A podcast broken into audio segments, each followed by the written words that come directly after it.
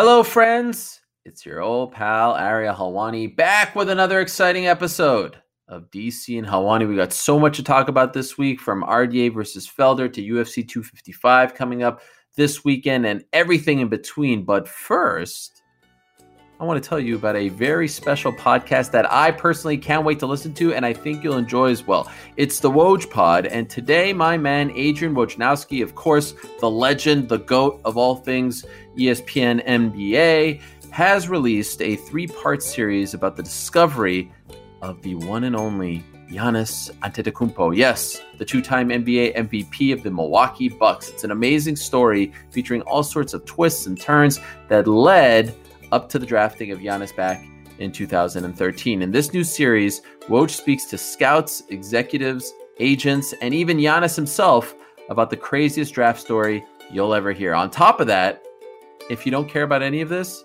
you'll probably want to know and support it because my man TST produced this podcast. Yes, so go check it out.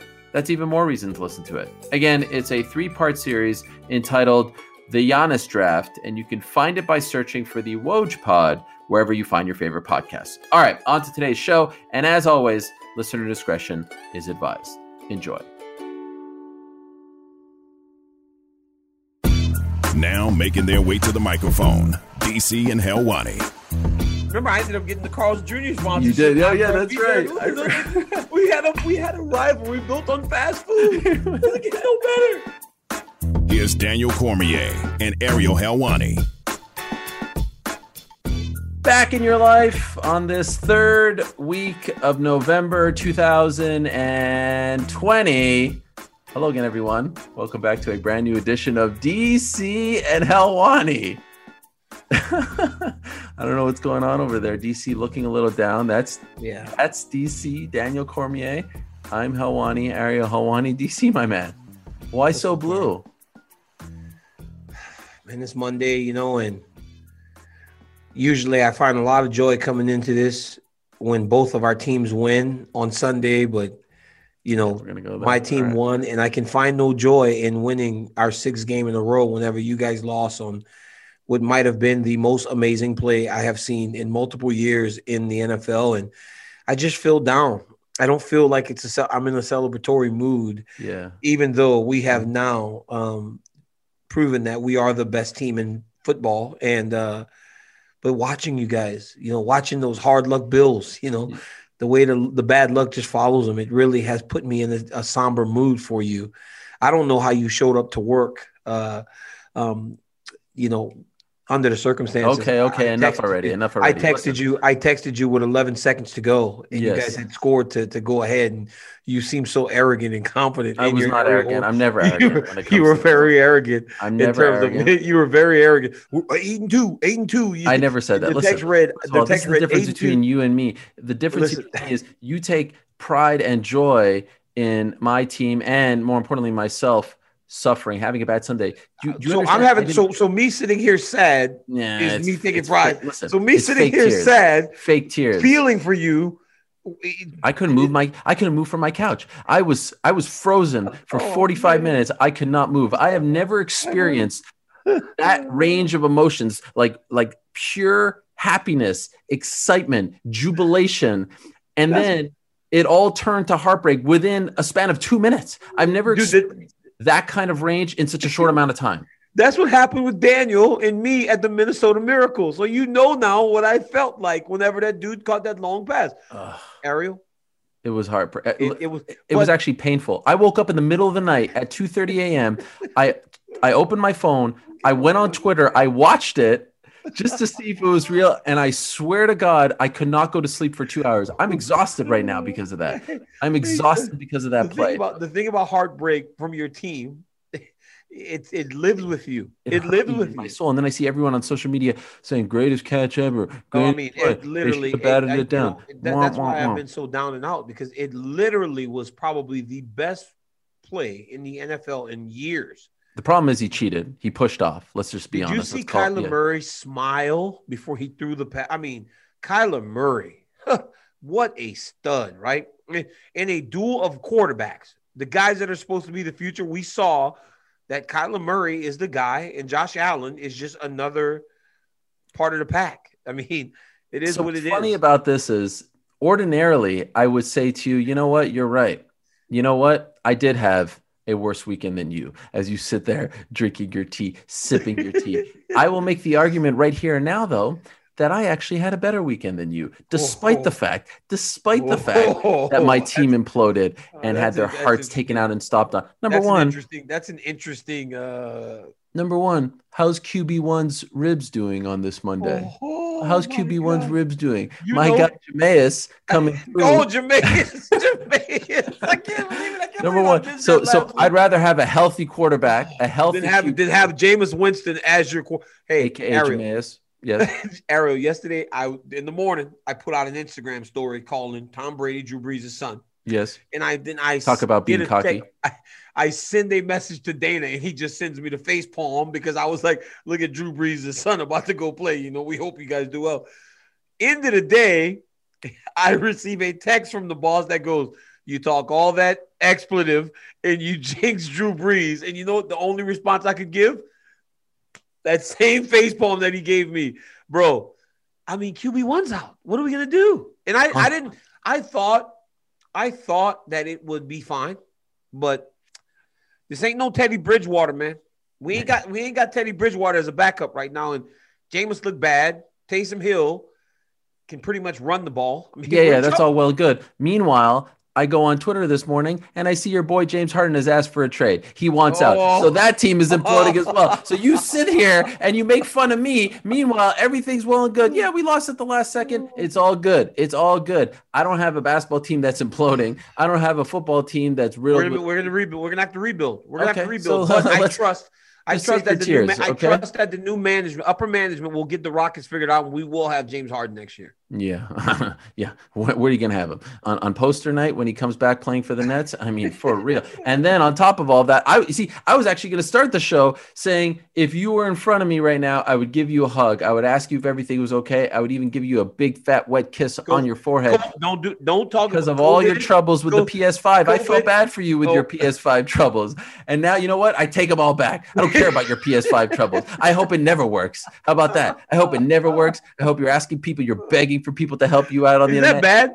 I've completely normalized myself Oh my to the point that I'm on Twitter talking to people. I've given out my number to multiple people that have promised to help me. Like I've literally spoken on the phone with a lot of fans because they promised to help me, but it hasn't I hope they all spam you.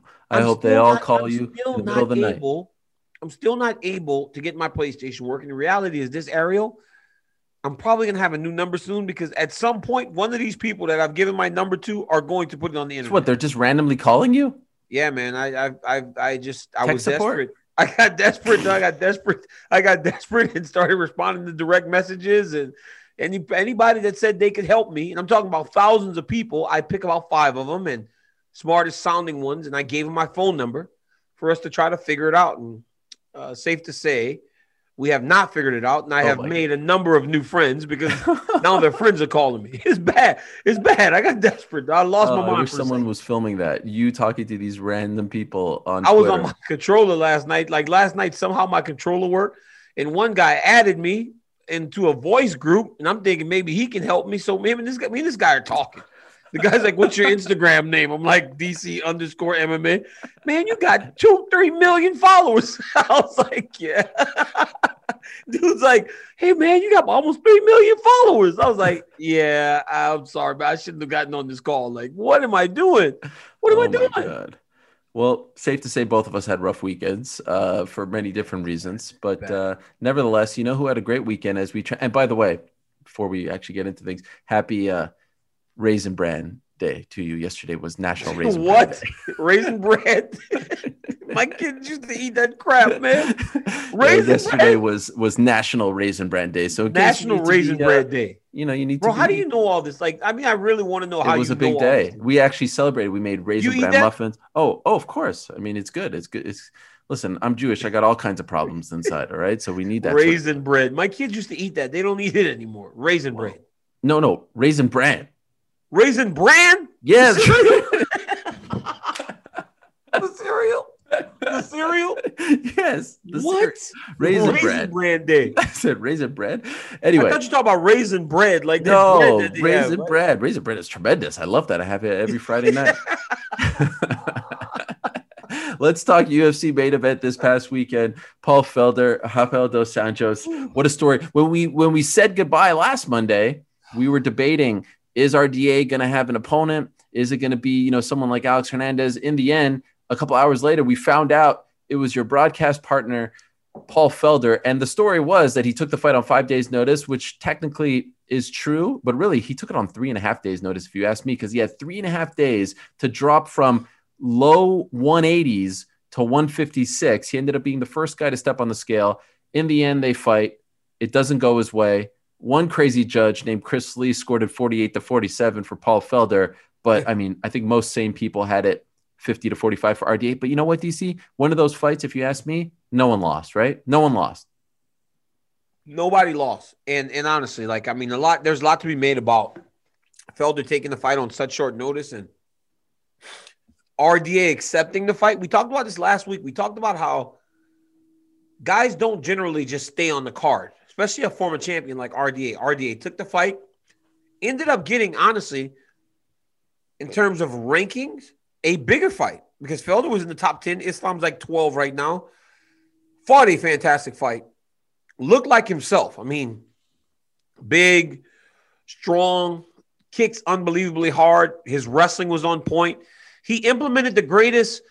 He he fought the fight that he had to fight. Even if Paul had had a full camp, I believe it's a difficult matchup when RDA is on fire like he is. And I, I talked to Paul about this. I said, hey, you know, you're a guy that started kind of as Cowboys training partner, and then you're at Roufusport, and that's Pettis' gym. I go, but you fought RDA better than either of those guys on three days' notice. I mean, that says a lot. You know, if he'd had more time to wrestle, I think he'd have did better. But I just believe that RDA motivated at 155 is a problem for everybody. He's a real problem. So, a couple of good pieces of news to come out of this fight, in addition to the fact that Felder showed up and saved the day. He announced that he won't be retiring, right? There was some talk yep. that maybe he was done after the Dan Hooker fight back in February. And even going into this fight, maybe this would be the swan song. And he's like, all of a sudden, I feel rejuvenated. It was great. You know, for a guy who's never fought for a belt, who's always kind of been in that mid tier to see the entire MMA community rally around him and show him yeah. some love this past Saturday. To fight like that really special and something that's really unique to our sport because even in boxing you don't get stories like mm-hmm. this right? You don't get top guys coming out and saving the day. But you know what? It was almost symbolic in many respects of RDA's career. This guy is one of the most overlooked you know, oh, underrated fighters in the history of the sport, a former champion who has literally fought them all, right? Like even when yep. he went up to 170, he fought Kamaru, he fought Leon Colby. Edwards, he fought Colby Covington, he fought everyone at 170 and 155. And I almost forgot, DC, that this was his return to 155, right? Like none of that, like none of that was discussed all week. Nothing was made of the fact that he was coming back after a three-year layoff to 155. I think, even though he's 36, I think RDA has a run left in him at 155. No, he does. If he mean, could get the weight cuts figured out, I think he could be a solid player again. Well, think about the fight, right, with Felder last weekend in the way that he won the fight. You believe that a fight with Dan Hooker, a guy who has the same type of skill set as Paul, would not look similar, you know, in a way that RDA could try to implement that same game plan? No, I'm not saying he's going to beat Dan Hooker, but we saw how close Paul and Dan Hooker was. A lot of people felt Felder won that fight. So, um, there are matchups within the top five of the division that RDA matches up really well, and getting a win over number seven puts him right back on track to where he wants to be. It's a massive moment. But you're right, though, man. Like the focus was on Felder, as it should have been, right? Because of, of, of him uh, cutting all the weight, taking the fight on such short notice. But RDA showed everybody that, listen, takes two to tango. And I'm the man in this fight that's the better fighter, especially tonight and I'm going to get the job done. I remember watching early in the fight, and you saw how it almost felt like the show pivoted and it was built around Paul and and everything that it meant to him in terms of what his father meant to him and um, him taking the fight on short notice. And I remember thinking to myself, like, RDA is not just here to take part and participate in the Paul Felder story. This dude's is going to be here to win this fight. And it was very clear very early that RDA was in there to, to get the job done, and he fought a beautiful fight, man. I I just it just makes me close my eyes and, and I think back to the performance against Pettis when he won the title and so in some of the fights that he had on his way to the title, where I was like, wow, this guy's an absolute killer. And he looked like that on Saturday night. You know, we forget that his last fight at lightweight three years ago was against Tony Ferguson, a fight he lost to, you know, Tony Ferguson, we know who he is and who he was three years ago. Prior to that, it was the Eddie Alvarez fight. So he left very much at the top of the lightweight division, moved to 170, clearly wasn't the good weight class for him because I think he was a little too small. Yeah. And him fighting at 155 now, I wonder if all of a sudden, because look, we know who the the creme de la creme of the 155 pound division is. Obviously, Khabib is still there, sort of, and we'll get to him in a bit. But there's Conor, there's Poirier, there's Michael Chandler, there's Tony Ferguson, right? You mentioned Dan Hooker. Uh, I wonder if he's like that next guy in the mix, or because I think that they were trying to build Islam off his name. Yeah. Do, you, do you try to run it back with Islam now, or has he moved on past think- Islam and should Islam fight someone sad. else? I think I would like it to be him and Islam still because I believe it's a big fight for Islam. But I think by beating, he'll he'll hop right into the top ten, top seven, eight area. He'll be right up there now. Um, and I'm sure RDA and his team will start looking forward, right? Because now him coming back down to 155, it looks exciting to fight Islam. But now when you come off of a win like that, he'll probably start saying, why can't I fight Dan Hooker, who isn't scheduled to fight? Is he? No, not now. Like guys like that aren't scheduled. You know, Conor's fighting Dustin, poor uh Chandler, maybe Michael Chandler. I think that he'll start looking at one of those big time fights now, um, as he gets back into the UFC lightweight division. I hope it's Islam. I really do hope it's still Islam. I think it's a good fight, but I, I just worry that RDA is now going to start looking forward opposed to a guy that's going to be behind him in the rankings now.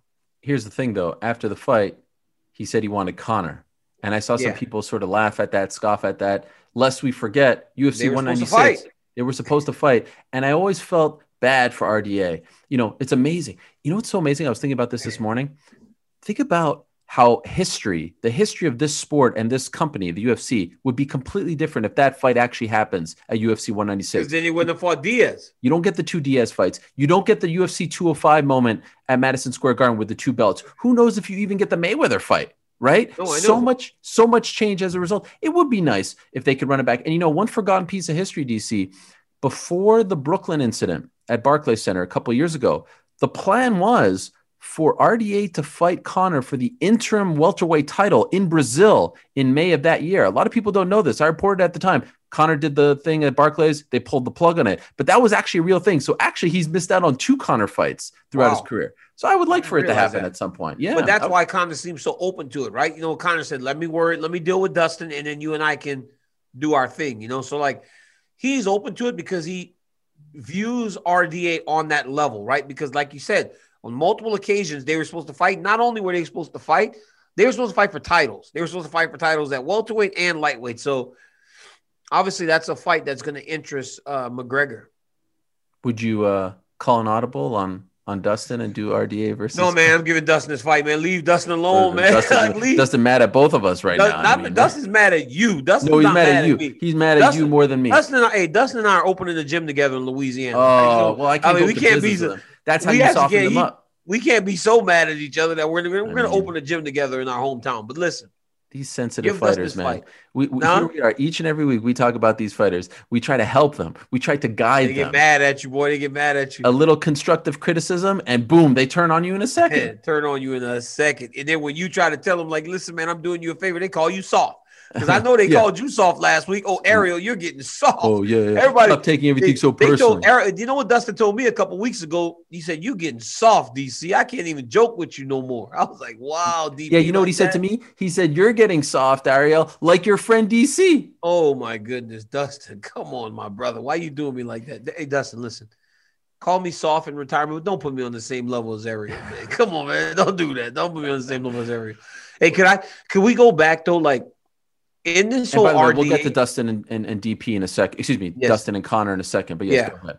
But when in, in this whole thing, right, when we give RDA, as we give him his credit, where it seemed like going into the fight, people were overlooking him. Now, in hindsight, we have to remember what Paul Felder did. But listen to this, though. Yesterday, I'm at my house and I had mm-hmm. gotten the call, right? When Paul Felder took the fight, it started a ripple effect. Michael Bisping's doing a movie. Hats off to Mike. He's a fantastic actor. He's going to England now to do a new movie. So he's off of the contenders. Felder was there to call the fights and do the contender series on Tuesday. So I get the call, Felder's fighting DC. We need you on Tuesday. And I'm ah, you got to come. I'm like, okay. So I'm ready to go. Felder fights in old Paulie Red Stash. Yeah, my boy Paulie Red Stash from Philly. Fights the fight. Comes out on Sundays, laying in bed. I get a call. DC uh Felder, when late wants to lay in bed for a couple days, recover. He's good to work if you don't want to. I'm like, wait, what? They're like, I was like, what a legend, bro. Wait, so he's going to do the Tuesday. Paul Felder's series? doing the contender series tomorrow. Wow. Paul Felder, listen to the week Paul Felder had. listen to the week that old Paulie Red Stash from Philly had. Get takes the fight on three and a half days' notice. On Thursday, weight cut is so difficult. I heard from Ian Larios, it was one of the hardest weight cuts ever. But Paulie, the gangster that he is, makes the weight. Not only does he make the weight, he fights 25 minutes against a former champion in RDA. Showed up first on the scale, by the way. Showed up first. You said some fights you don't lose. Paul Felder doesn't lose No. because on Sunday I get the call from Felder. He's all marked up. DC, I, I you know, what's up? I go, Paul, I'll step aside because this is the stuff that legends are made of. Yeah. This right here, this is a moment, Paul, that does people don't forget this. The upper brass doesn't forget this. The fans won't forgive this. When they see you, when that visual, when the contender series starts and you're up there three days after a fight against RDA, calling the fights, I mean, you're a legend. Paul Felder tags in DC, I'm in. I'll do it. Wow. I'll work the contenders. This dude's working tomorrow. Three days after that fight, he's gonna put back on his nice suit and he's gonna call those contender series fights. That's Paul Felder for you. People talk about good guys in the sport, right? And you're almost tempted to believe that it's fake, right? Like, oh, this guy's putting on. You know, this is an act. It's not an act with Paul Felder, man. He's he's that guy. He really is that guy. He's great at his job. He fought his butt off for 25 minutes against RDA. Yeah, he lost, but did he really? And then on Tuesday night, when the contenders start, Paul Felder will be sitting at that table calling those fights. That is gangster. Scars, bruises, and all. That's going to be Bro, a sight could you see. imagine that though? Like Yeah, that's Ariel. incredible. I run away. When I leave Ariel, I run. When I lose, I run away. I run away for six weeks, two months. I'm gone because I need to lick my wounds. Paul Felder goes, you know what? I've got a job to do. My job is to be there on Tuesday. I'll be there to do it. Unreal. What a scene that was in the main event. So both guys walk out winners in in different aspects. And then what a scene in the co-main event. You didn't even know this man's name last week, Khaos Williams, and now you're on his crap list. He wants in on EA Sports. Not only that, Kevin Holland told me last week he wants in on EA Sports, and I said, "Good news, guys. I know a guy. I know a guy. I know a guy who can put you in. The ratings adjuster himself. Are you going to get Khaos? I mean, it. Dare I say, Khaos with that incredible. First of all, he's staring the guy down. It's the scariest thing Oh boy, he's scary, huh?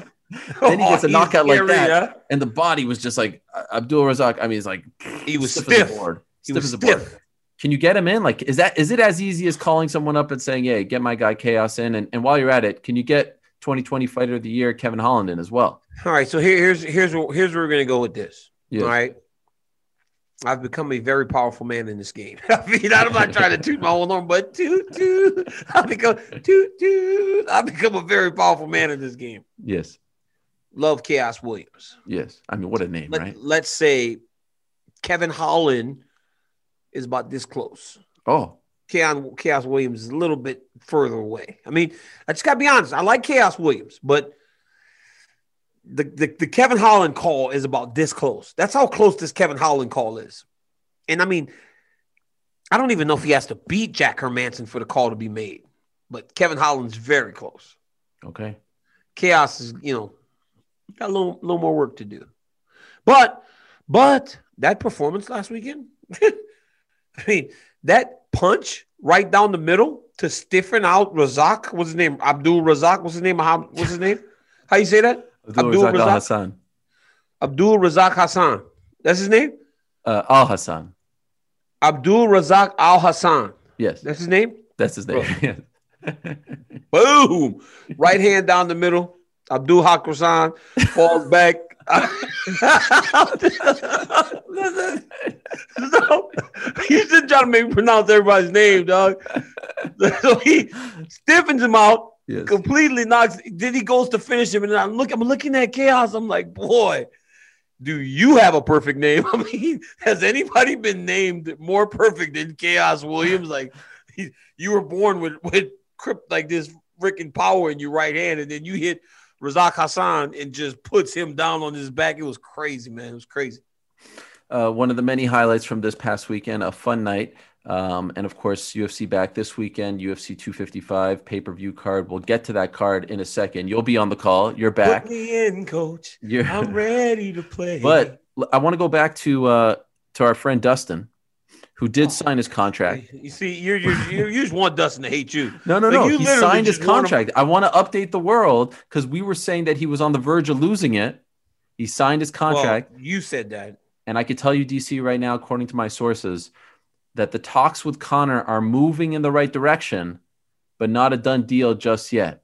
So it is worth noting that the talks with Conor are moving in the right direction, but not a done deal just yet. This, of course, for January 23rd. So I want to congratulate Dustin on getting the Mhm, fight, mhm. signing the deal, making it happen, taking our advice to heart, and you know, coming to his senses. And that's I very. can't understand how you just take credit for everything. I, I mean, just you take credit I mean- for everything. This is just what we talked about behind the scenes. I won't get too far into it. But what hey, what about, by the way, what about Khabib showing on Instagram that he did a USADA test last week, man? I'm I'm saying this whole retirement thing is fugazi. If you retire, why are you doing why are you doing USADA testing? What's going on? You know, I What's just think the like I think you leave the door open. I mean, you know, I you know Dana said uh, a while back. I told him I go, hey, get me out of the rankings, take me out of all that. You did. Yeah. Yes, he did, but I still do USADA. I mean, it's kind of at this point, it's fun. You know, like hey, show up. You know, make me still feel like an athlete. You know, I'll I'll stay in the testing pool. It's fine. Sometimes it's fun to just get tested randomly. It's, it's cool. Why would you want to get tested? He said 47 times. Yeah, and I'm at I'm at yeah I'm at like 55, but I'm I'm trying to break the record. I'm just trying to stay out ahead of everybody. So yeah, that's why it's not a big deal. Wait, you know, you're still crazy. getting tested? yeah. Sometimes it's all good. It's I thought you took I thought you took yourself out. out of the rankings, and initially I was going to get out of you test USADA, but then I was like, you know what? I'm just going to stay. And then No, you're I not. You're such a everybody. liar. You're such why are you still Are getting you serious? Are you serious? Are you What's serious? the- What's the point? I do it because I'm just trying to stay. All right, all right. I'm just trying to keep more negative tests than Jones. I'm just trying to keep. If I keep doing them forward, Jones will never catch me. You know, that's it. Like, You Look. want one victory over him. look, look, DC. Here's your daily whereabouts reminder. You see it? You saw it. can you see it? Why would you still do this? I mean, it's fun. You know, like I just like every day. Hey, nope. That's one more. That's one more negative test, and I'm out ahead of these guys. You know what I'm saying? So yeah, why not? But this is the time you could really and I've made up. Friendships. I've made friendships with the USADA people. You know, Deb. The, the lady's name is Deb. She comes. We hangs out, drink coffee. You know, all Wow. this other stuff. You know, so yeah, I just stay in the testing pool. Why not? You know, people are going to spin this into you keeping the door open for your. Yeah, well, that's not happening. It's just literally because I enjoy like continuing to get negative tests, just to show everyone that it's easy to do it. Don't cheat, and you will never fail a test. Did you see what Yancy Medeiros said on Twitter about the testing? That is uh, that is interesting. You want me to tell you? You want me to tell you? You want me to tell you an interesting story about me? Uh, sure, go ahead. Okay. So I would go to take my USADA test at times, and I'm kind of a despicable person. And so when you can't, if they come right after I've peed, um, I would try to drink a lot of water and coffee. Well, at times that makes my stomach hurt, and I have to go to the bathroom. So I would go to the smallest bathroom in my house, close the door, and sit, sit to Wait. do a number two, and Oh, then God. pee in the cup. That's what I would do, and the guys be like, "Oh man." So you want to come to my house when I'm cutting weight? I'll take you in the smallest bathroom in the oh house, my god! and you got to sit there. Like that's what I would do to the guy. Poor guy, man. Poor Thank guy. Thank you for this. Thank you for this information. Um, thank It happens sometimes. Hey, Ariel, I am I'm despicable, man. Like Rosendo would look at me like, you know what, DC, man, I thought that I was just bad, but you're terrible. He's like, you gonna do this to this man again? I'm like, hey, let's go upstairs real quick to that bathroom. It's like a closet. And he's in there with you. God, that's the worst job in the world. it's not the is the worst. Like it's not the worst. All right. Are we I want- friends? Are we friends or no? Who? Me and you? If you had to do a USADA test for me, you wouldn't come I would come. I would come. I, Yeah, I would. I would run to Gilroy right now for you. Are you and sit me? and sit there while I go upstairs and do that. Um, we're going to talk more about this uh, lightweight division, which is constantly in the news. But first, DC. Uh, speaking of, you know, uh, being in the bathroom and whatnot. How about our good friends over at Manscaped? 10 seconds on the clock. How many things can you name that are always growing? Your relationships, your skills, your customer base. How about businesses on Shopify? Shopify is the global commerce platform that helps you sell at every stage of your business. From the launch your online shop stage to the first real life store stage, all the way to the did we just hit a million orders stage. Shopify's there to help you grow. Sign up for a $1 per month trial period at shopify.com slash network, all lowercase. Go to shopify.com slash network now to grow your business, no matter what stage you're in. Shopify.com slash network. Now, DC. You know, I used to help you with that. Remember, I used to help you with that. Like they support you, support them because, yeah. and you would do this, and I would yeah. go, "Oh, they support it. No more. No, no more. more. I'm done. I'm out. I've jumped off the bandwagon until they start doing use the code DC. It's over." Well, let me ask you about this bandwagon because uh, Tony Ferguson has been very active on social media over the last two days, uh, basically begging, begging to be added to the last pay per view of the year, UFC 256, December 12th. It's been hit by injuries, right? We were supposed to get Usman versus Burns. We were supposed to get Amanda Nunes versus Megan Anderson. Both those fights are off, so we're left with just one title fight, at least as of right now. Petr Yan versus Aljamain Sterling. Here's Tony Ferguson begging to be added, and I got news for you, DC. I don't think he's going to be added. He wants to fight Michael Chandler. Chandler not responding at all. What do you make of this whole situation? Doesn't this seem like a layup? So yes, it does. My question is this though: with Chandler, what's what's what's the plan for Chandler? What's the plan or what's the hope for Chandler, not only from the organization, but from Mike? Like, who do they want? I think the most legitimate fight is to take, I mean, Tony Ferguson. That's an insane fight. You know, that fight, if you get past Ferguson, now you're the number one contender. And not many people can argue that. Um, maybe he won't. I don't know. I don't know. I I haven't figured out why I haven't heard anything yet about Chandler in his UFC debut. That's what I'm very interested about. And I believe that him versus Ferguson makes all the sense in the world, adds immediate star power to a pay per view. Now that has um, only uh, Volkanovski. Is it Volkanovski fighting? No, Petr Yan, Aljamain.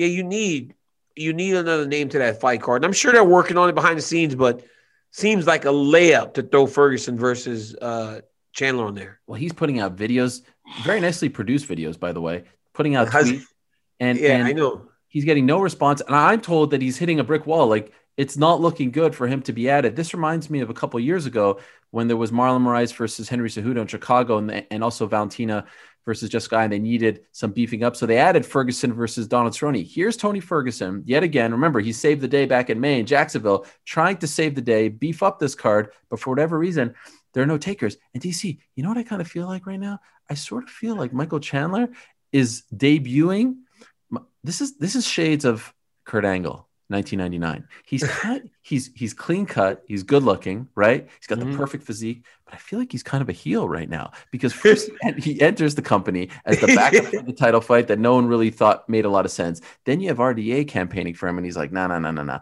Now you have Tony Ferguson. Like, is Michael Chandler a heel? Is he like the perfect? like the perfectly you know groomed when they're per- when they're perfect it makes you want to not it makes you want to boo the guy right what's going on here so Michael Chandler's no selling everybody. No selling. And you know what would be great if Michael Chandler just ends up in a title fight. That would be the just ultimate top right in there. But just Walt, like you know what, Tony Ferguson, you're calling me out. It's not for a belt. You know, you RDA, eh, not for a belt. Next thing you know, he's in, in an interim title fight or he's in the, the the lightweight title fight. That would just be the greatest thing in the world because it would make people just dislike him. And if I'm Chandler, I'm just steering right into it. I mean, if all that hate is off to the left, I'm just turning my car as hard left as I can and I'm going right into the hate because, like you said, man, he, he seems to do on the surface, he seems to do everything right. He trains hard, he looks good, he's physically strong, but it almost seems as though right now coming in in the way that he did, it's almost like the silver platter is getting handed to him. Oh yeah, right? Because because how does a guy that's about to make his debut have that much say or no say in terms of responding to all these dudes that have been here for years, and they can't get him to like at least acknowledge him. It's crazy to watch. You guys put him over like no other on the broadcast. Oh, He's man, there he was- with I you talked and to him. I talked to him. He did such a great job. He he he he commanded he commanded the, the the screen. He was very well spoken. He turned to me. He turned to Anik. You Yeah. could see that this guy's worn a title or two in his lifetime. You you could see it. He's worn a title. He's been in the spotlight. He understands how he needs to behave in front of a camera.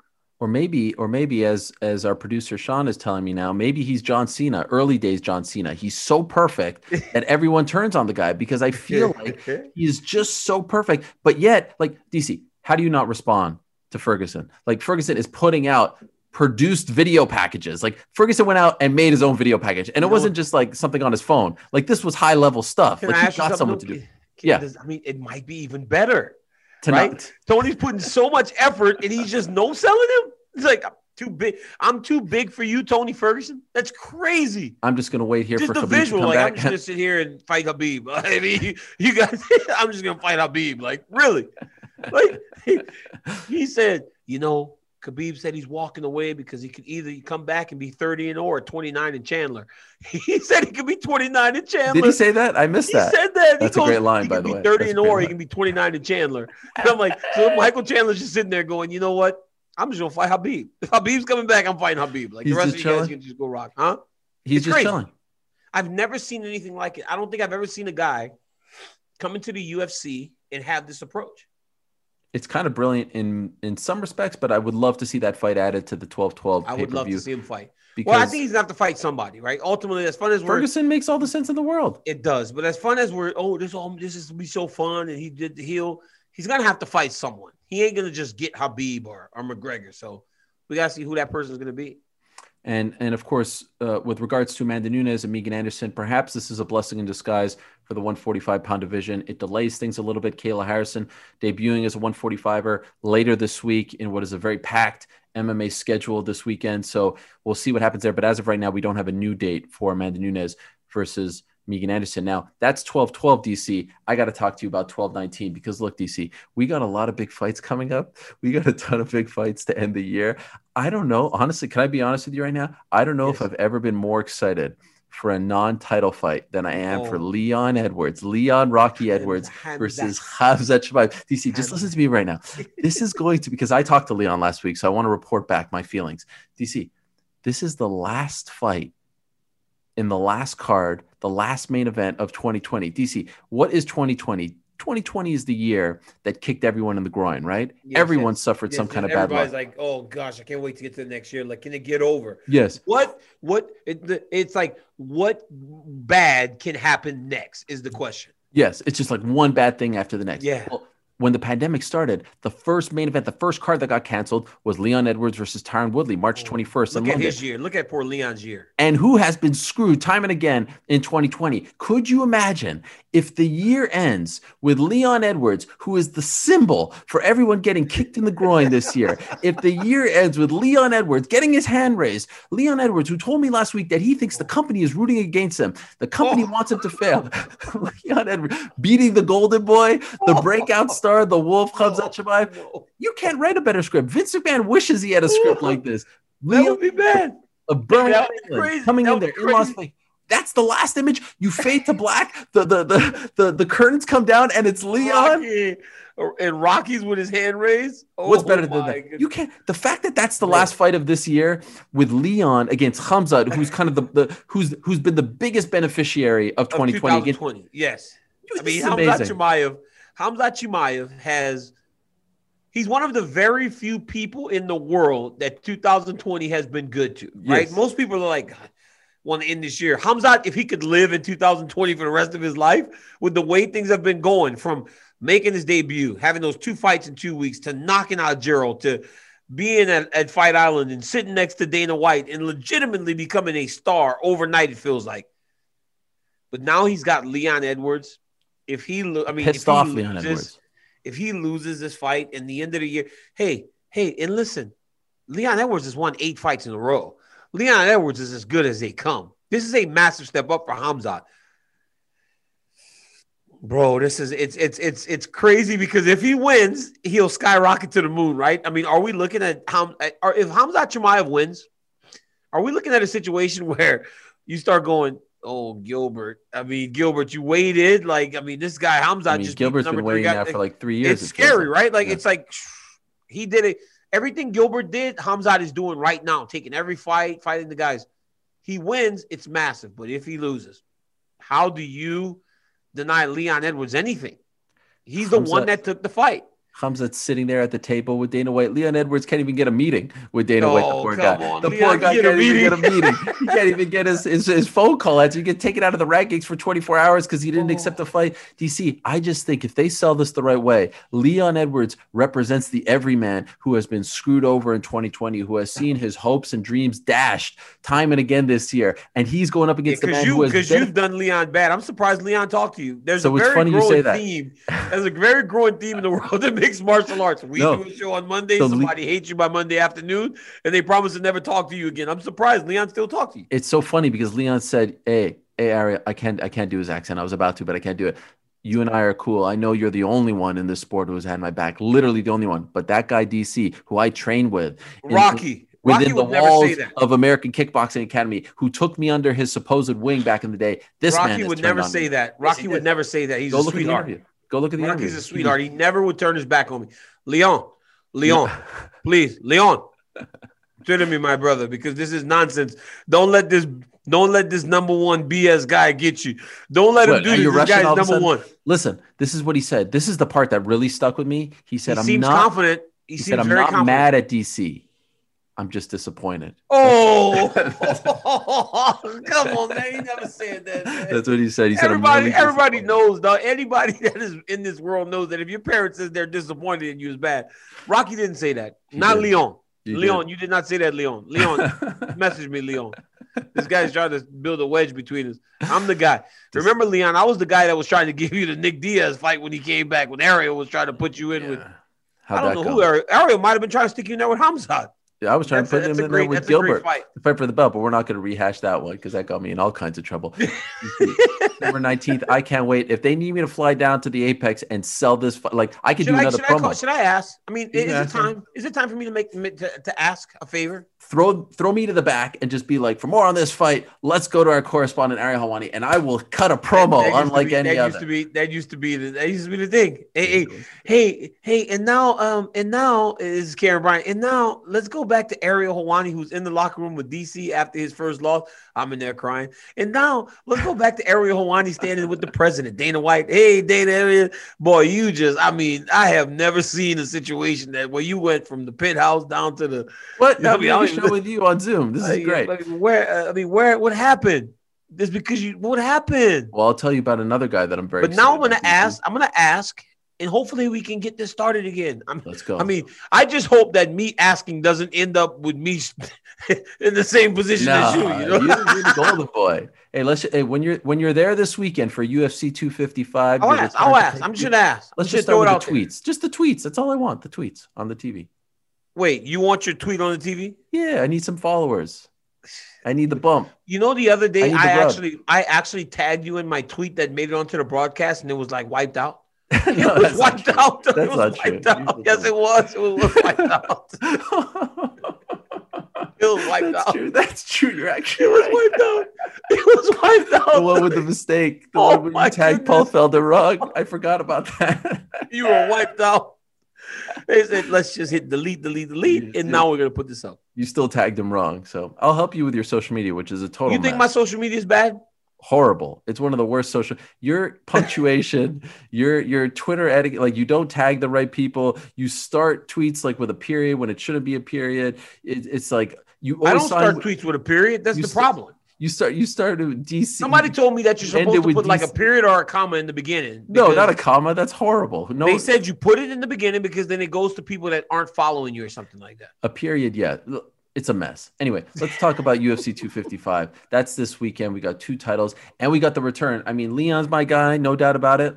But you know, you know what I said. I was on the Deiveson Figueiredo bandwagon before everyone. This guy, hairstylist, sushi chef, oh, oh, you man. taxi Oh, driver. man. He's a true You Renaissance love man. this dude. the I face mean, you of the love flyweight. Davis Figueiredo, though. Love him. People people knocking this pay per view. I would pay one hundred and sixty dollars. I would double whole- the price to watch him on whole- pay per view. this whole hair, I cannot have this hair conversation again with you about Davis and Figueiredo, man. I just can't. As a, I, we've done it, we've done it. I can't do it anymore. But the fights this weekend, Yes. unbelievable. Davis and Figueiredo showed power and skills at 125 that makes him so scary. He looks like he can be a long reigning champion. From the first Benavidez knockout to the second one, where he literally he dominated Joe B from start to finish, and we have not seen Joe B get dominated like that. I mean, DJ, did DJ even dominate him in the way that Deiveson did? I mean, Well, DJ did knock him out in like a minute. And no, but they, they fought twice, right? They fought Yeah, yeah. twice. Okay. The second time wasn't as bad, right? No, the second time was the knockout. But the first one was was was a little bit better. Like there was one was fight that was kind of competitive, Yes. but UFC like 152 Toronto. yeah, like but like he got dominated by Deiveson Figueiredo, Twice. and he just choked him unconscious. He beat him on the Rematch should have never happened, if you ask me. He beat him on the feet. Then he dominated him on the ground. He just really out out hustled him.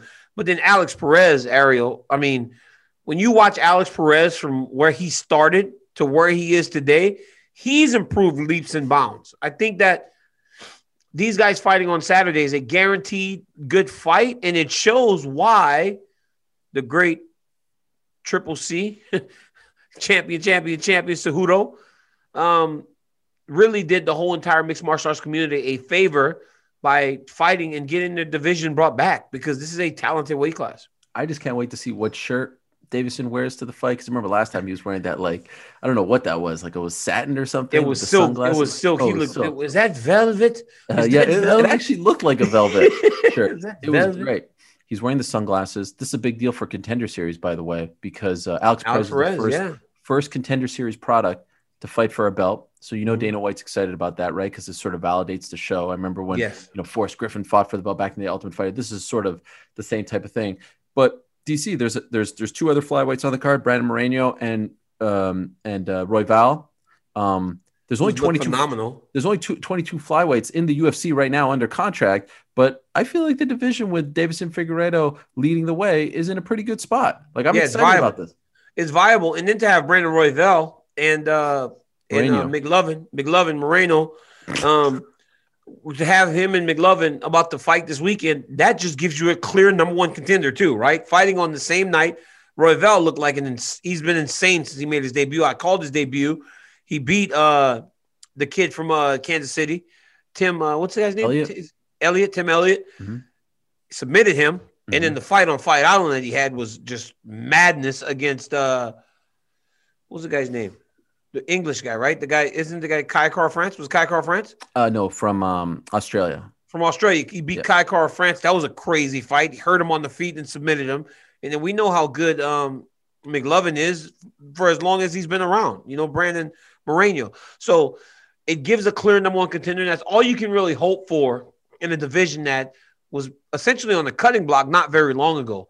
But with Deiveson Figueiredo at the head, it does seem like it can be around for a long time and have exciting fights. And of course, I don't want the entire country of New Zealand to hate me. New Zealand. I made a mistake there. It was New New, Zealand, Zealand. yeah. Kara-France, uh, City Kickboxing, Israel Adesanya wears cool hats. Sorry about that. Now, let's talk about the play of the week. The pressure to follow up Hypnotic and Cognac, weighing heavy on the team. Hypnotic was in the cup, blue, and ready for the play. And boom! Añejo Tequila came in with a smooth assist to Hypnotic's tropical fruit finish. Shaken, strained, poured. It was green and good!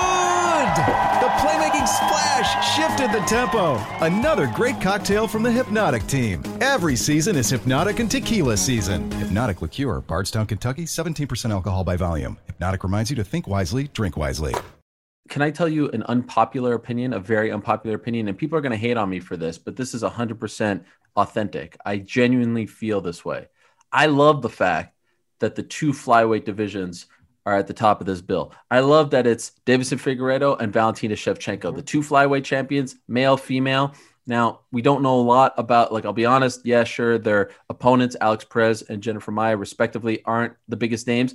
But, you know, for an organization that has been accused of maybe not paying the same type of attention and love to the flyweights. I think it's kind of cool that the two flyweight that they group them together, right? Because to me, Valentina Shevchenko is must see TV. She is must see TV. She's the second best female fighter on the planet, right behind Amanda Nunes. Very close to Amanda Nunes. Yeah, she's shown as an undersized person that she can compete with Amanda, who has just dominated everybody else. So, I mean, Valentina's a killer.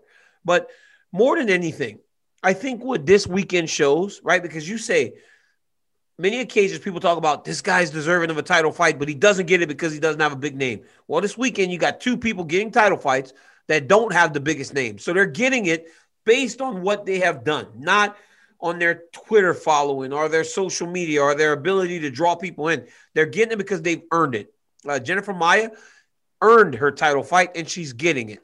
Alex Perez earned his title fight and he's getting it. So I think it just speaks to the state of the division and speaks to the the fact that if, if things are done the right way, path to a title fight can still be pretty clear.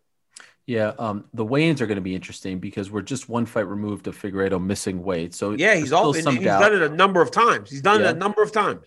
And Jennifer Maia has missed weight a couple times. She's a former Invicta FC 125 champ, but in the UFC, she's had some trouble. In her last fight against Joanne Calderwood, that's how she got the title fight mm-hmm. um, with the win over Joanne this summer. She has missed weight before that fight. So the weigh-ins to me on Friday are going to be really interesting to see if all I'm trying to tell you, though, like, make it. I'm trying to tell you, though, man, like when you're going into your first title fight, you usually will not leave oh, things to chance. Oh, I mean, and I know, I know people are going to say, oh, well, when you fought in Buffalo, you did this, this, and the other. Bro, these guys are going to step on the scale at weight.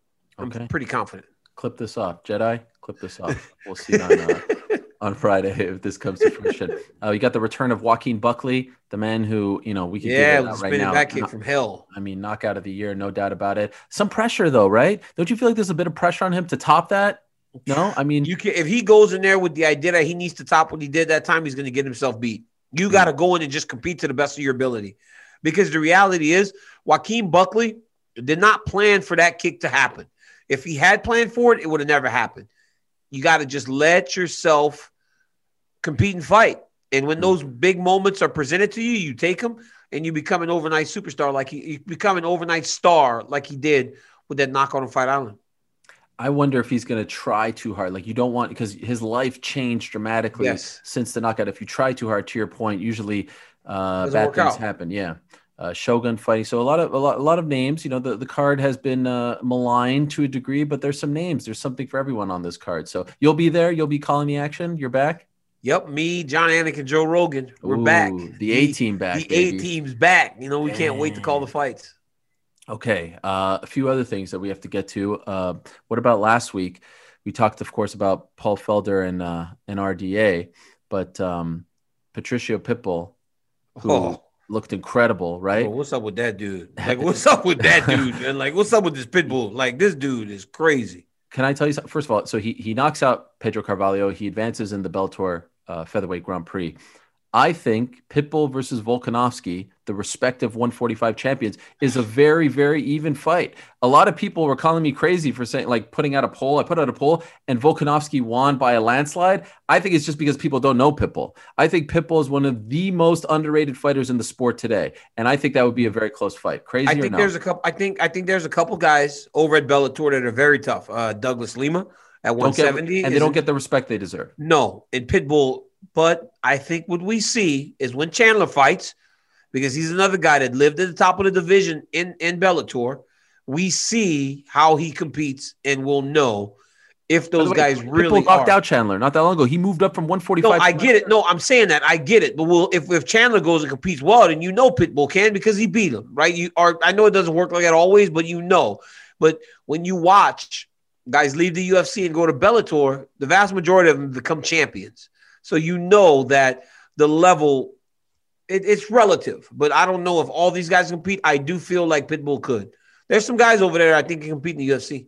And he's in the same conversation as you because and and fitting that he actually beat Carvalho on what Conor McGregor deemed World Champ Champ Day because he is a yeah. champ champ. He sent out nice wishes to you as well, to you, Amanda Nunes, Did Yeah. you celebrate in any particular way? Did you uh did you pop some bubbly? Did you? No, I didn't. I, I don't know. I don't know who created that. I think Conor might have. it was, Yeah. wasn't it the day that he won his second I belt? mean, that's the day. He so that's the holiday, right? So it's Yeah. like the, I the, mean, he the, the it. the champ champ day is the day that Conor won his second belt. You know what I'm saying? I noticed So- you didn't reply to him. You didn't say thank you. well, I mean, I just, I just, you know, I was, I, I, I did take note, and I appreciate it because there was a time that he did not, he, I think he might have like took a shot at me or something with my second belt, you know. So, no. uh, I felt like it was a, it was almost It like was a- a.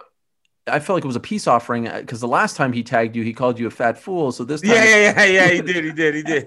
No, I mean, listen, that's the thing about McGregor, right? McGregor is like, you know, he'll do, I don't know, man. Guy's a showman. You know, he's a showman, and and you know, he shot, he gave that shout to Amanda, myself, Henry, and bro, it's it's difficult to do what all four of us have done.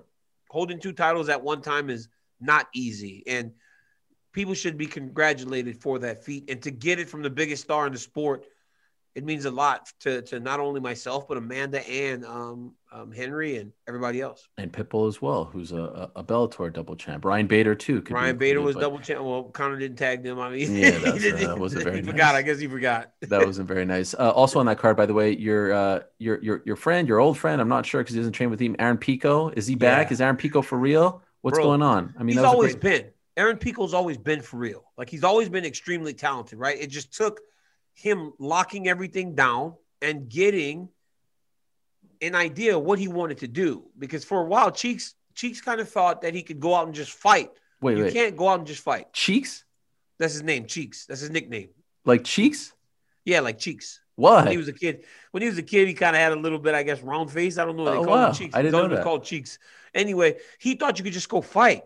Well, reality is because he's from boxing, right? He wanted to fight with the Mexican style, in your face pressure, Cain Velasquez. But with those four ounce gloves, you can't do that. And I think that's why he was getting hit and hurt so often. But now he seems to have it right. And those guys down the Jacksons have really got him locked in, and he's looking phenomenal. Happy It's good him. to see because a lot of people jumped off the bandwagon and said that he was a never was and all hype. Uh, that was a phenomenal knockout. And Yeah. yeah, he's not fighting top tier guys. Absolutely. And but that's the thing, right? There's been a step back back in competition. Yeah. There's been a step back in competition, and maybe he needed that. But eventually he's going to have to go back to that level where all these new tactics, he's going to have to implement them into um, his approach. He's going to have to implement them into his approach with tougher fights. Speaking of Aaron Pico, by the way, I want to give a shout out to our team online, the ESPN.com slash MMA team. Today, DC, they unveiled a list that he, you have long not been a part of the top 25 under 25 fighters Oh, in yeah, MMA right uh, now. Cheeks Aaron is Pico- still in the under 25? Amazingly, right? He's 24. Unbelievable. Because he's been fighting. It seems like he's been around forever already. He comes in at number four. Any guesses? As I mean, it's tough to put you on the spot like this. Number one. It's really well, first hard. off, like I, I don't really know. Like I mean, I really ages, don't yeah, know. it's tough. well, I don't really know many people. Like I just try to figure it out. Like right before I do the fights, I do my research and I learn. But You call me, you say, "Yo, I need some." let me think. Let me think. Under twenty five. I don't think you're Um, gonna get it. Not because he's not. That was a gal that fought last week, and that's pretty good. She might She's be on number one. Corey She McKenna. number one. Cory McKenna. What's her name? Uh, Cory McKenna and Kay Hansen. Court McKenna. She's number one. Court McKenna's number one. no, she's not. She's uh. Wait, who did those rankings? Uh, it's blasphemous. no, Court McKenna's you not don't number even one. know her name for God's sakes. Hey, You this is blasphemy. Right away. Those rankings are not good because she's not number one. After that performance last weekend, there's no way anybody should be ranked above her. Jimmy Crute, number one. Okay, well maybe I'll consider those rankings a little bit because Jimmy Crute is good. I forgot Jimmy Crute, but 24. McKinnis, Court McKinnis, I'm telling you, Court McKinnis should be right up there, top two or three. Isn't that a basketball player? Edmen Shahbazyan, number two. Uh, oh, I Sa- forgot about him too. Yeah, Edmen Shahbazyan. Like, he should be like number one. Song Yadong, number three. Product of alpha male like Cory McKenna. Number four is Aaron Pico. Number five, Brendan Allen. So a lot of the uh, the under 25ers. Wait, wait. Brendan Allen should be number one. He's from Louisiana. yeah, but he Brendan Allen. Louisiana, right? He just lost badly. He right? just lost. Uh, I mean, I don't know. What are you asking me? Is he? Wow. Is he from is he from North Louisiana? I don't know. I have to look this these, up. these are the type of things that you normally know off the top of your head. Oh, this guy's falling off. Oh, he's falling off. He's uh, I don't know. I don't know. Bossier City, No, Louisiana. a- I'm, I'm sitting here on, on an island by myself. I know he trains out of Sanford MMA. If anyone wants to help me out with the whereabouts of one Brendan Allen. Anyway, go check out that list. All right. It's on Okay, uh, I will, I will, for ESPN.com slash, Hey. I was to say for you. Yeah, good job to the MMA team. And you know, talking about Aaron Pico, hey, shout out to Jordan Burroughs, the greatest wrestler of this generation. Last weekend took on a very tough Zahid Valencia and beat him in an all-star match. Kid outweighed him by about 12 pounds. You know, for years I've talked about Jordan Burroughs, talked about Jordan Burroughs with the Russians, saying he could beat all the Russians. Everybody chose against Mario. Like you, hey, I had a chance to say y'all must have forgot. Ah, And Jordan Burroughs, he went out there and did his thing and won again, man. So yeah, big shout out to Jordan Burroughs for getting it done Yeah. again. Shout out to Jordan Burroughs, one of the all time greats. Hey, shout out to your hairline. Last week you uh, oh boy, did you see that? Did you, see that? you revealed You remember that, man? I cannot Photo- believe you screen grabbed me. by you the way screen grabbed pho- photos that I've been holding on to Why did you do that? legit almost seven years. January of 2015, you called me right before Ryan Bader versus Anthony Johnson at the Prudential Center, Newark, and you're like, "All right, look at this. Look what happened to me. I just went to a random barbershop in Newark. Look what they did." And of course. Of course, I screen grabbed it. They what did they do? Tell us what they have because this has never happened to me. I I've got walk into this place in. Newark. I walk into this place in Newark and they're cutting my hair, and I could feel the guy like putting these hair follicles in there and like paint. It was almost like paint. And he starts like building my edge up. And at first, I'm looking at it like, you know, like I'm kind of looking good. But then I started thinking, people may notice that this is not my real hairline. You know, like started to get a little bit worried. I started to have the, the Carlos Boozer situation started to seep into my head. And I was like, you know, I don't want to keep this. But if I should probably ask someone for an opinion. So I called you thinking I could trust you. You screen grab me. you screen grab me. And At least just hold on. Seven years. Was it was it because I got you catfish that one night when, for dinner when they were like order something? I was like eat fried catfish, and you were like, I can't No, believe I don't know. that you gave me. I can't believe you gave me fried catfish. I mean, this is the, the bottom. It just felt like a fish. good time to to reveal it and bring back some good memories. So wait, what did you do? Did you wash it off? bro. I was in the bathroom, like really scrubbing it. Like I was having to scrub it out of my hair. And when I went on the show that night, it still was there a little bit. So if anybody can find the show from that fight night, it, it was still kind of in there. Like I still one of my greatest shows because I felt like I just looked so much younger. did- and Would you bring it back good. now? Now that the island is gone? no, man, I'm good. I'm good with You're the good? shaved head. Like it takes Okay. five minutes. I literally it takes Easy. five minutes for me to just shave and buzz my head. I love it. You don't have to do the whole fade nonsense, all that. I mean, who needs to Sitting in the barber that? chair, having to go meet people, having to deal with the the fact that you just look ridiculous when you get a haircut. Like I, I don't know why I don't know why I waited so long. Because honestly, if I got to say so myself, I'd be remiss if I didn't say I. I look very good right now. good. You know, I think the bald head fade it fits me. It fits And you know, you said I said you had a horrible weekend, and in many respects you did. Um, even more so than a weekend because the whole PS5 thing. But you did have one great thing happen to you. Correct me if I'm wrong. Uh, you were finally, I don't know how this is possible, 20 years later, introduced to the legend Larry David. Yeah, yeah. I started watching Pardon the what is it called? What is it called? Pardon the interruption. Oh, Oh, no, curb your enthusiasm. Curb your enthusiasm. Sorry, sorry, oh sorry, sorry, sorry, sorry. sorry, sorry, sorry. oh my stop. God. Cut, cut, cut that one. Cut that one. Cut that one. Yes, yes. I watch Curb Your Enthusiasm. It's my favorite show in the world, bro. You never saw this show? No, it's fantastic. This Larry David is out of his mind, bro. He's out of his mind. He really, he really kind of reminds me of you a little bit. I'll take that as a compliment. I He think a lot of people well, think it's a You don't have his money, so it's like don't be too complimented. But like the fact the way he acts, like he's very like neurotic, and the way that he acts, I'm like, wow, this is Ariel. Ariel acts like this. He acts like this. I can't believe it took you this long to watch this. Well, I and I and I love Seinfeld. Like I love Seinfeld. I just didn't know that it would be good, but it's really good. It's, It's so, real good. so you're like binging it now. You you you're done with the Beverly Hillbillies. You're on to Oh yeah, I'm Pardon over, the I've been over the. Beverly Hillbillies for months, man. I just it, it became too PTI. It's a great show. So I think I do like PTI. It plays every day at four o'clock. So shut up. I just I got confused in my words. Curb your enthusiasm. Twenty years later, this guy. Are you starting from? the Have you watched it all? Of course, I watched it. It's like a. It's one of the greatest TV shows of all time. One of the greatest sitcoms. Not as good as Seinfeld, I will say. Nothing will ever be as good. Close, as Seinfeld. man. It's close. It's in the conversation. The earlier JB Smoove's what's his name? JB Smoove's character, uh, some what's his name? Something black. oh, he's the best. Gosh, He's so Um, funny. Leon, Leon Black. Leon Leon, Black is Leon. the man. Leon Black is the man, dog. He's the man. I love that show. I love it. Well, that that warmed my heart when you said that. You know, I felt like you wanted to maybe get a little closer to Jewish culture because you. I actually started. I asked, I asked somebody. I asked Brad Slater. I go, hey, do do, do most. Jewish guys act like Larry David? Ariel does. We both said. I said Ariel does. He goes, Ariel does. He act the same. Like this I'll take not- it. You guys both. You act like that. Very weird.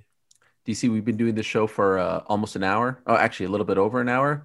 Still not as long as uh, it took for Nevada to figure out the replay Oh, on Saturday night. Still not as long. Could you believe that? Bro, did you see that? that? Did you see that? Like that was crazy. And then, well, so so then one of the issues for me is right, and I had to like really be careful with the way I talk about these commentators because I said something about Sergio Mora and Joe Tessitore once, and Oh, they just went that. crazy on me. You remember that? I remember that. Everybody got all mad. Like, I'm just trying to tell you the truth. Like, if if you, I should be telling you. I mean, I do it.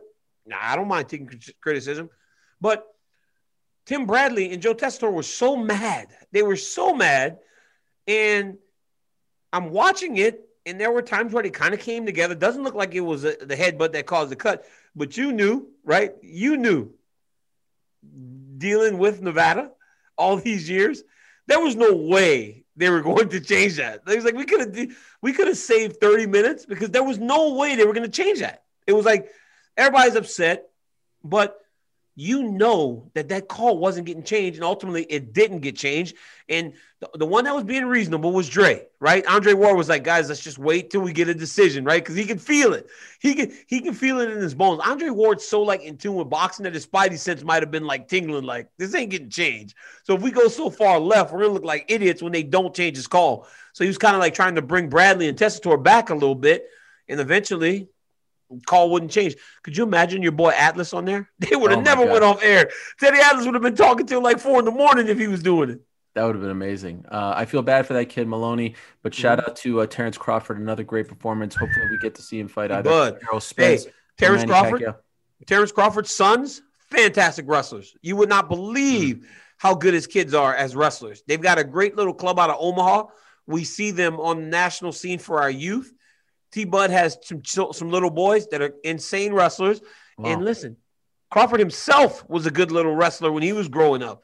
And that was another classic Terrence Crawford performance on Saturday. The right hook didn't look that bad until you watch it in slow motion and he just starts Kell Brook. This podcast is proud to be supported by Jets Pizza, the number one pick in Detroit style pizza. Why? It's simple. Jets is better. With the thickest, crispiest, cheesiest Detroit style pizza in the country, there's no competition. Right now, get $5 off any eight corner pizza with code 8SAVE. That's the number eight, S A V E. Go to jetspizza.com to learn more and find a location near you. Again, try Jet's signature eight corner pizza and get $5 off with code 8SAVE. That's the number eight, S A V E. Jet's Pizza. Better because it has to be. We're out of time, DC. Wait, what? show. Yeah, it flies by. It really does. And we gotta really wait a does. whole seven days. By, We by the getting time into it. We were getting by the time we talk next week, James Harden will be a net. Who knows what will be going I'll on be, with I'll, Drew I'll be rooting for the? Nets too. Yeah, sure you James will. Harden goes to the Nets. I'm out. If Houston, if the Houston Rockets trade James Harden, I'm out, Doug. I'm out. Okay. I'm out. Like I don't. Uh, I'm not rooting for the Rock. If the Rockets trade James Harden and Russell Westbrook in the span of a month, I'm out, Ariel. It's over. Like nobody does that. And also Daryl Morey, I hate. I Daryl Morey, I can't stand you. Like I can't stand Daryl Morey. You actually screwed us so bad. Like you got rid of everything. We have no draft picks. We have no draft picks and no tradable assets. Like what in the world did this dude do to us, man? Like come on, man. Analytics. Hey, just building a team off of analytics. Who he? I know. You know he created this. He created analytics. This dude like made up this whole analytic approach to basketball, and now we stuck with no draft picks or players to trade or bring people in. Like Daryl Morey screwed us, man. I'd almost feel bad for you, but the way in which you started today's show makes me never want to feel bad for you. All right. So on that note, Murray.